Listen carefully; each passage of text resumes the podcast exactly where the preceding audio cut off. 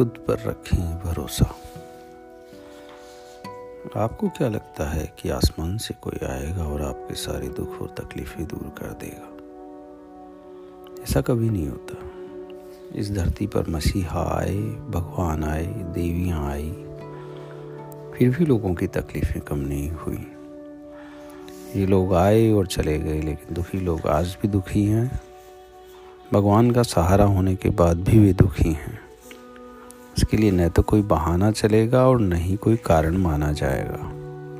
आपकी इन सारी तकलीफ़ों का एक ही कारण है, और वह है आप खुद। अगर मैं आपसे कहता हूँ कि आप सजग नहीं हैं या बेसुध हैं तो आप उसी को अपनी ढाल के रूप में इस्तेमाल करने लगेंगे। अरे, मैं तो बेसुध हूँ, मैं क्या कर सकता हूँ? ये बहानेबाजी है। इससे समस्याओं का समाधान नहीं होता। ध्यान रखिए, अगर कोई व्यक्ति सुबह अपने दांत साफ़ नहीं करना चाहता, लेकिन वह दिन भर फूलों की तरह महकना चाहता है तो यह नहीं हो सकता। जीवन इस तरीके से घटित नहीं होता।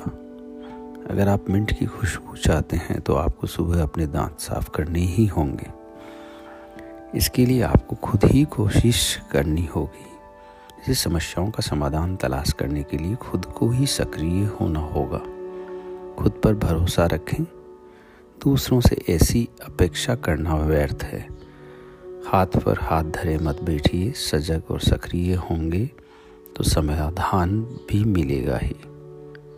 सदगुरु।